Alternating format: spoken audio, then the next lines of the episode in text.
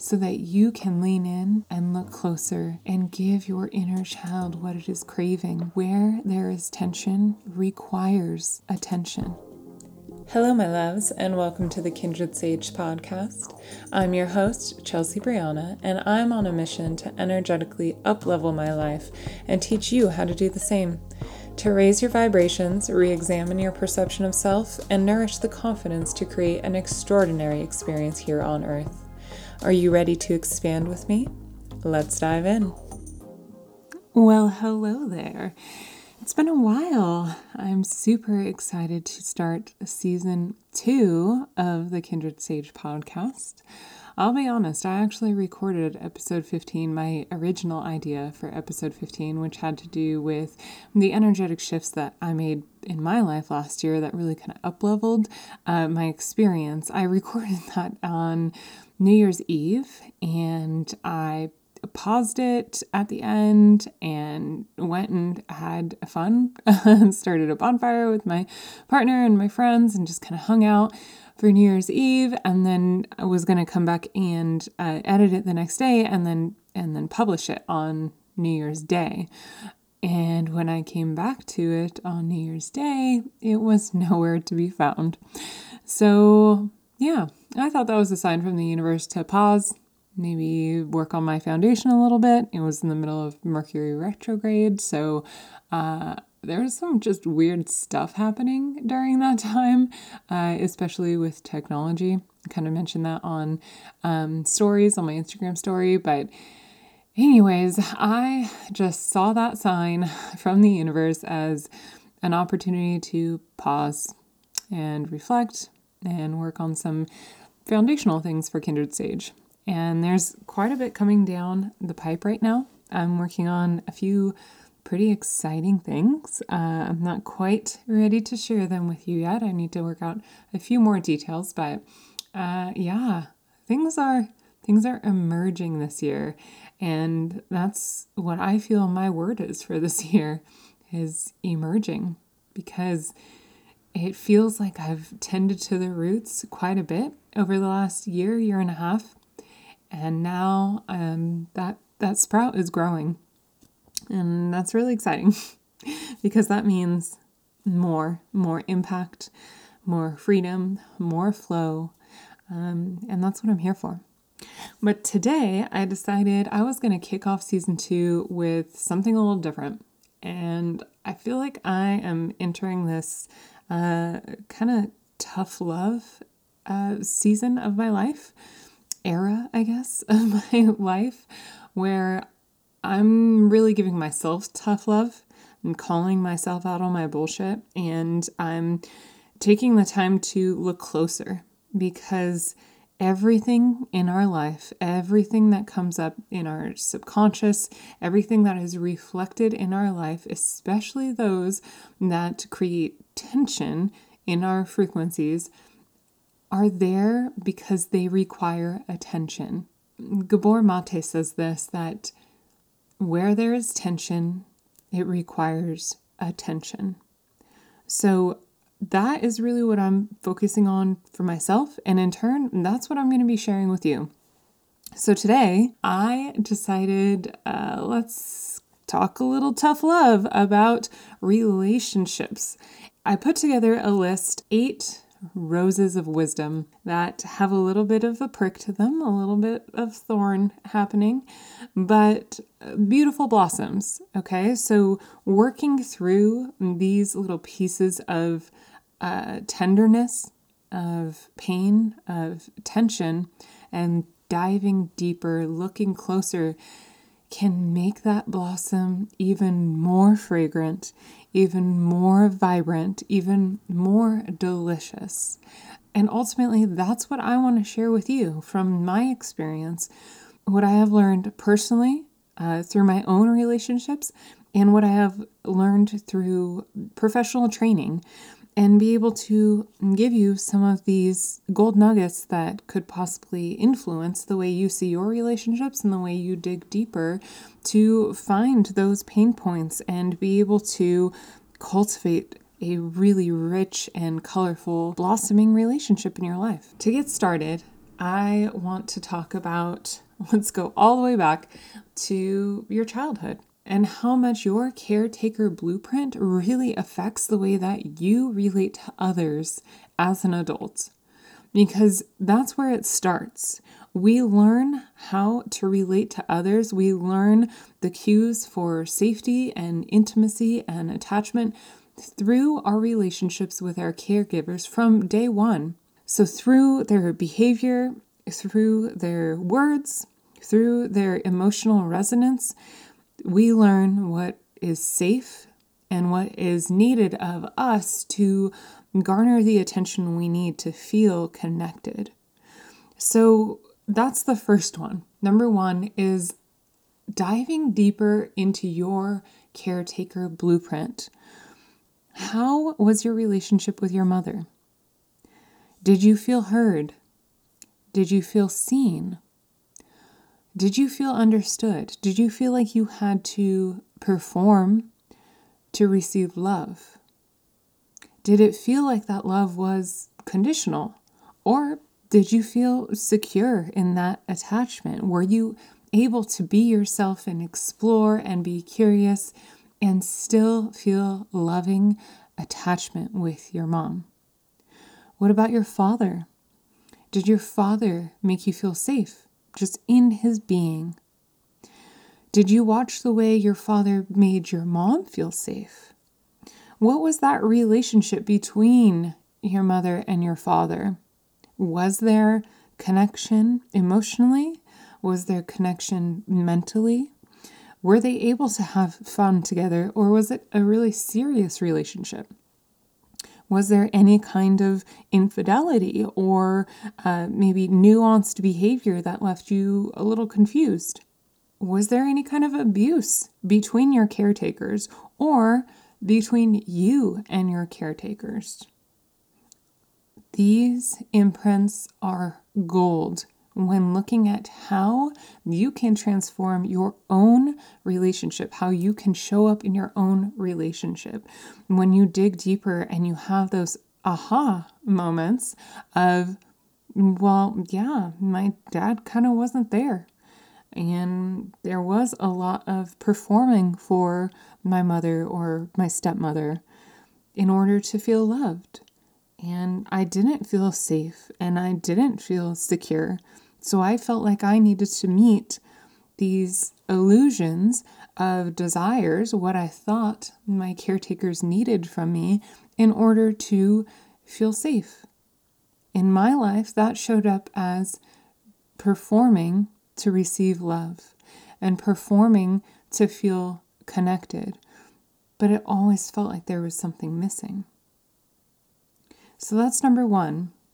If you are interested in learning where these behaviors come from in your life and how you show up in relationship and what you expect in relationship, all of those are going to be driven by your subconscious via your caretaker blueprint.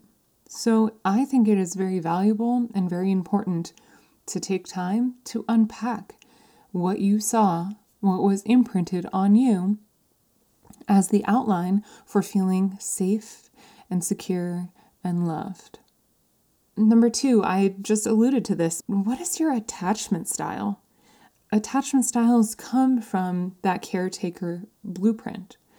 John Bowlby's attachment theory has been in existence and been in evolution since the 1950s. And according to this theory, there are four main attachment styles there are three insecure and one secure. So the first is anxious or preoccupied. Oh, someone who has an anxious attachment style will look toward their partner for reassurance and for the importance in their life and for the security. It all comes from someone else, it is all outside of them.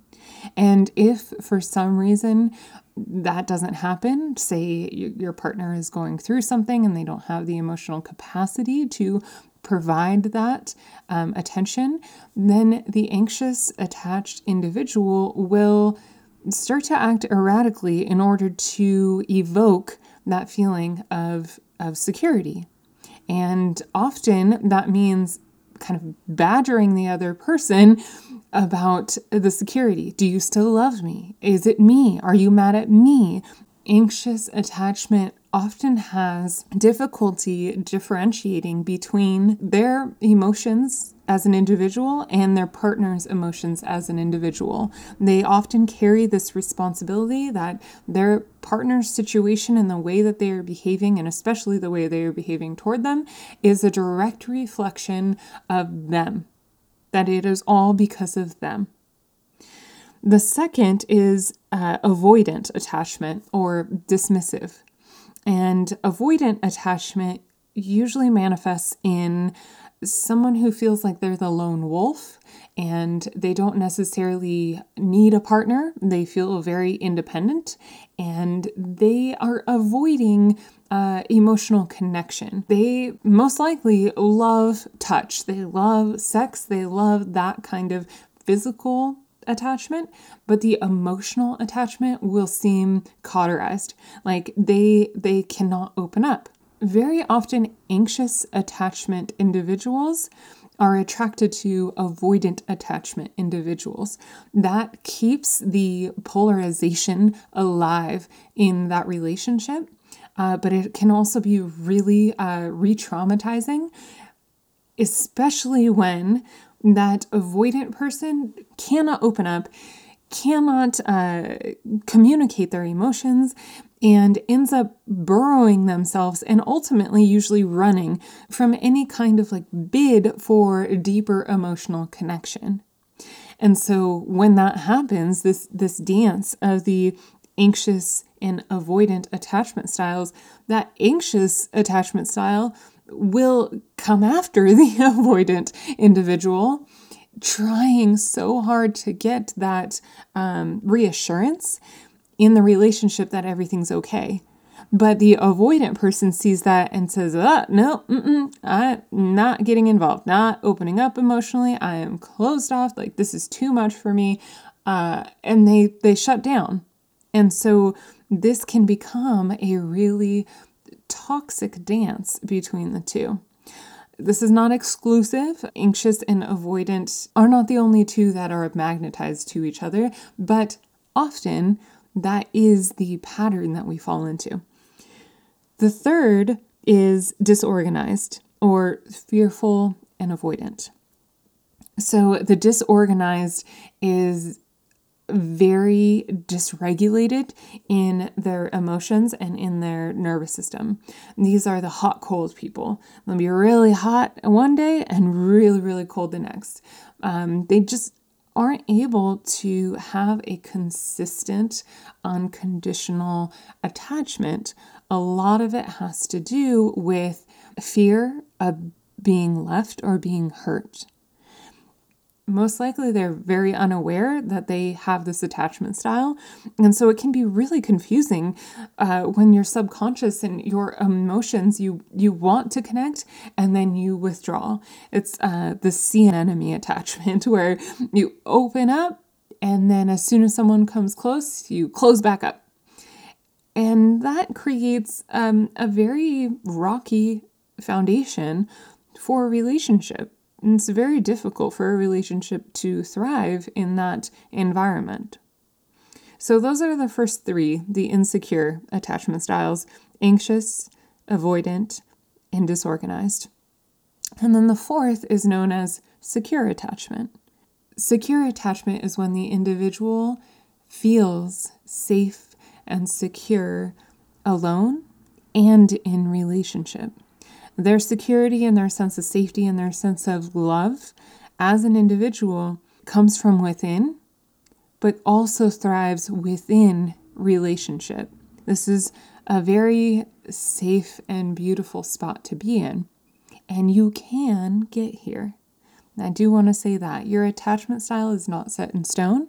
There are a lot of ways for you to pause and be able to reflect on your own caretaker imprint, understanding your own attachment style, understanding your partner's attachment style, and being able to pause and reflect. I am on the cusp of anxious. I used to be extremely anxious Uh, before that, very disorganized. So I've gone through evolutions of my attachment style through quite a bit of inner work. And I would say now I am mostly secure, but I have moments where that anxious attachment does pop back up. Specifically, when my partner is very frustrated and cannot communicate or doesn't want to communicate. And for me, the best thing to do is to be able to step back and ask, why? Why am I feeling this way? Why do I have this anxiety coming up? Then I can relax into, okay, I'm I'm fine. All right, here in this moment, I feel safe. I feel secure. Our relationship feels safe and secure.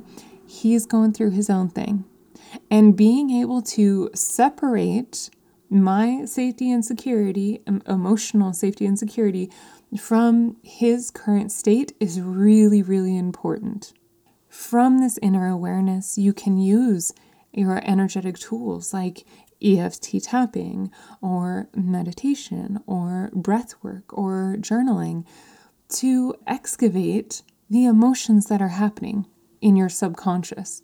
Because the the emotions coming up the anxiety coming up is your subconscious saying wait wait wait is it safe? Let me let me put a pin in this.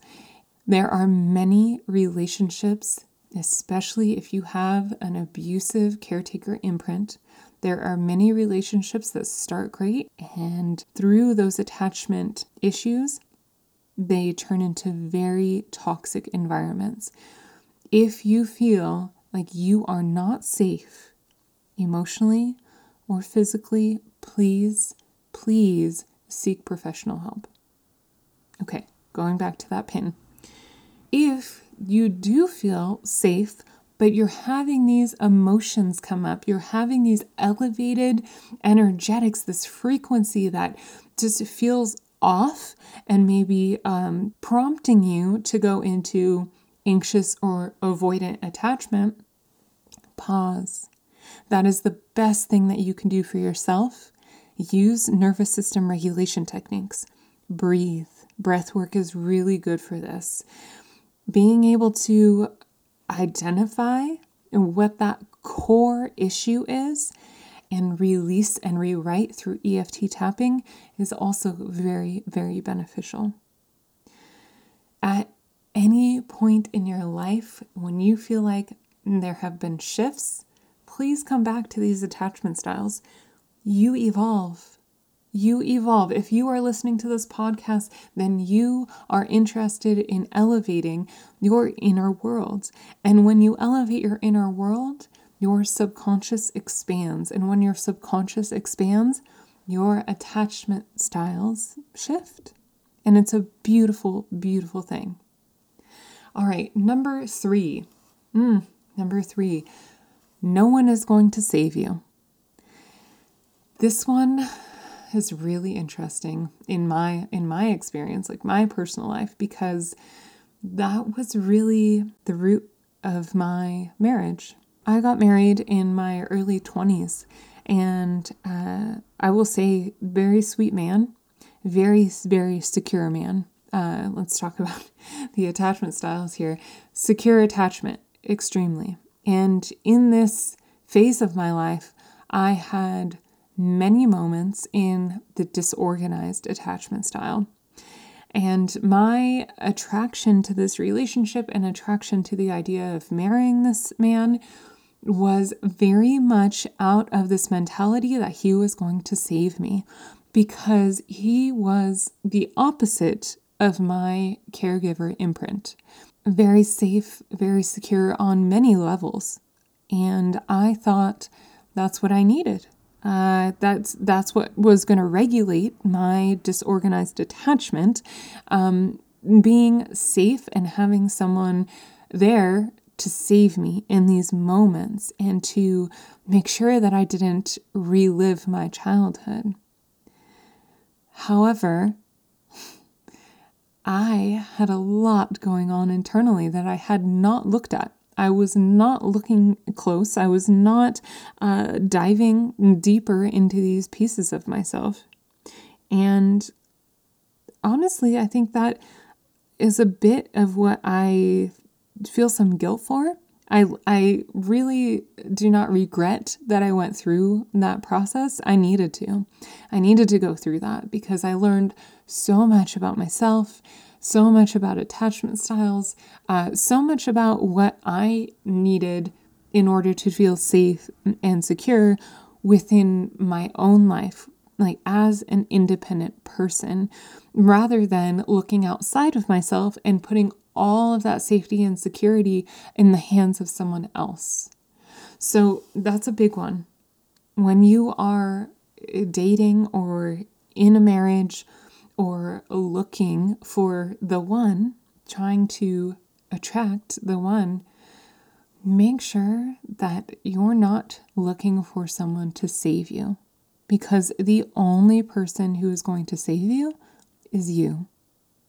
The only person who can dive deep and look closer at the internal workings of your subconscious is you. There are individuals who can guide you through that process. That is what I hope to be doing. But no one, no relationship is going to save you. Number four, understanding that when you show up differently in relationship, you give the other person permission to show up differently as well. This is something that I have learned in my current relationship. And I I'll say the first few years of our relationship there was a lot of the anxious avoidant behavior happening. There were a lot of moments of feeling that he needed to be a certain way for me to feel safe and secure in my life. That I wanted him to to meet all of these check boxes basically in order for my subconscious to say, "Okay, he fits the bill. We're good. We're good here." But I was showing up in a way that kept triggering him and he was then returning that behavior in a way that was triggering me. So we had seasons of just back and forth triggering. And I'm so glad that we held on because where we are today is so different. It is so different. I now understand that in any given moment, the way that I show up to our relationship gives him permission to do the same. We do not need to be stuck in the anxious avoidant pattern that we had participated in at the beginning of our relationship. It can always change. You can always change, but it has to start with you. It has to start inside. It has to start with looking closer at the way you are participating in that relationship, the way that you are creating safety and security within yourself so that you can show up wholesomely to that relationship and allow them to do the same. That's where the real blossoming happens. Number five, what is your love language? Knowing your love language is a game changer. If you haven't heard of love languages, they are a concept that come from Gary Chapman. Gary Chapman wrote a book called The Five Love Languages. And those five love languages are one, words of affirmation, which is talking, communication, dialogue. Two, acts of service, so being helpful, doing things for others. Three, gifts, I think that one's pretty self explanatory. Four, quality time. So just spending time with each other. Five, physical touch, cuddling, having sex, uh, any kind of like physical affirmation of love. What is your love language? And do you know your partner's love language or your friend or your family member? we don't often speak the same language. And again, this usually comes from your subconscious imprint of how to communicate love with another. And when you are unconscious of this, you will often project that love language onto another. However, it may not, and it often is not the same. So you feel like you are giving love, you are expressing your love, you are showing your love in the way that you know your imprint tells you is appropriate for expressing love. However, the receiving end may have a different love language. So to them, maybe physical touch feels smothering. Maybe gifts feel over the top. Maybe acts of service feel like you want something in return. There can be a lot of miscommunication in love languages and understanding how one receives love. So, being able to communicate your love language and being inquisitive of other people's love languages can really, really help when it comes to attaching and feeling seen and heard and understood. These also evolve with you as you evolve through life. The more healing you do around your attachment styles and your caretaker blueprint and releasing what does not feel aligned with you and rewriting what does truly mean a lot to you, what impacts you on a soul level, can change your love language over time. So it is important to come back to your love language and revisit. Words of affirmation were my love language for a long time. And my like least impactful love language was physical touch. I can remember being in Italy in my apartment with my roommate and my friend and they're cuddling on the couch and I remember looking at them two two women friends platonic friends cuddling on the couch and thinking this is weird and a lot of that came from my inability to have physical touch without anxiety of uh, safety and security. Because in my childhood, I had a lot of punishment with physical touch. Physical touch was not a way to show love or express love, it was a way to disempower me and to hurt me on many levels. And so I wasn't able to recognize that. I couldn't see that hugging, holding hands, cuddling on the couch, even as partners, friends, family, that did not feel loving to me. That terrified me. And it wasn't until I was able to understand this and say, I don't I don't want that. I don't want that for myself. This subconsciously comes from my childhood, but I have the power to release that and I have the power to rewrite in my subconscious what feels safe and secure.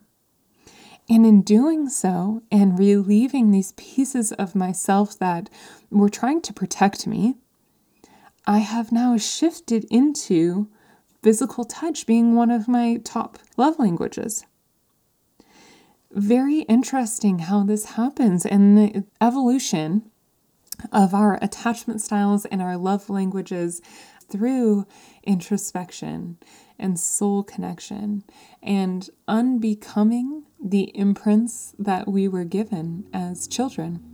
Number six, what you crave is what your inner child is needing desperately. So, in relationship, we have these things that we crave deeper intimacy, feeling heard, being able to communicate deeper desires, feeling that pride that someone appreciates us for who we are. You know, feeling seen, fully seen you know, being able to be transparent and be celebrated and acknowledged and accepted and worthy for exactly who we are, right? These cravings that we have in relationship are markers for what our inner child really needs from us. Those things are not coming from outside of us. Our inner child wants to feel safe, wants to feel secure, and wants to feel love. But all of those things come from you. Again, no one's going to save you and no one's going to provide those things for you. You have to provide those things for yourself. And when you do, you're able to show up to your relationships in a different capacity, in an expanded capacity. And you're giving permission to others to do the same digging and the same self soothing and self love that your inner child really is asking for. Number seven. This one is a big one. Stop blaming. Drop the blame. I see a lot of relationships in my own relationship having this blame like someone else made me behave this way or someone else made me feel this way. Honey, no, they didn't. No, they didn't. Their behavior and their actions and their words may have triggered something inside of you that doesn't feel safe and doesn't feel secure and feels like you have to put up this guard to feel safe. But that was not on them. Okay? I think this one is pivotal in the way that you take radical responsibility for your reaction in relationship. Because if someone is treating you in a way that is continuously triggering you, and if you have communicated to them that it is triggering you, and if you have looked within and started to unpack the layers of that trigger to find the root and to provide healing for yourself, but they continue to do that, maybe that's not the right relationship for you maybe that person is not respecting your boundaries. Don't blame them though. You need to blame yourself for sticking around because you are responsible for your entire experience. If you continue to stick around with someone who does not respect your boundaries and triggers you over and over knowingly, that is on you. Step away. Step away from that. Seek professional help. Seek couples counseling. If none of that works, it's up to you. You know the decision you have to make. Your experience is your responsibility. Stop blaming others. Stop blaming others for the way that you are responding and reacting. All of that is happening within you. And the last one, number eight, allow the other to be independent, to be who they are. You're not going to change anyone. In tandem with number seven, you are radically responsible for your own experience, and so are they. If they're going to change, it's going to come from within. You can lead a horse to water, but you cannot force it to drink. You can express that you think maybe they could get additional help. Maybe they could learn some new tools for self regulation. Maybe they could dive deeper into understanding the root of their own behaviors and their own reactions, just as you can. But you are not going to change anyone. There's so much freedom and beauty in allowing the other individual to show up exactly as they are and where they are in this season. And understanding that we are evolving, we all have unique journeys. Even in relationship, it's two individuals on their own unique journeys relationship is beautiful because that is where we heal. That is where we see the mirror of our internal reality. There is so much healing to experience within relationship. However, that healing happens because we are curious and we are aware and we are mindful of our own intrinsic reactions and behavior and our own responsibility for our experience. That is where the healing happens is being able to be triggered, to be able to stand next to an individual who is going through their own journey, be able to provide unconditional love, and have that secure attachment knowing that I am safe and I am provided for and I'm secure in my own right with my own independence. And in that security and in that strong, radical stance of responsibility, I can be here and provide unconditional love for the other in whatever season they are in on their particular journey. That is the beauty of relationship. Being able to enjoy this experience, this in- individual experience with another, being able to have compassion, being able to feel the compassion from another, and being able to explore a lot of this inner world in relationship because as within, so without. Your current relationship, your current external reality is a mirror of what is going on internally. So if you are harmonious on the inside and you are paying attention and pausing and digging deeper and looking closer, that resonance will manifest within your relationship. You will see a harmonious relationship, a relationship that looks deeper, a relationship that is curious, a relationship that is desiring evolution and supporting that radical responsibility of your experience. That is the rose blossoming. All right, that is my eight roses of tough love uh, for relationships. And relationship is with lovers, relationship is with friends, relationship is with family. These containers of relationship are very healing once you can master the pause, once you become fluent in looking closer and being curious. Because once you have that curiosity, you can unpack so much and you can release what is not yours to carry.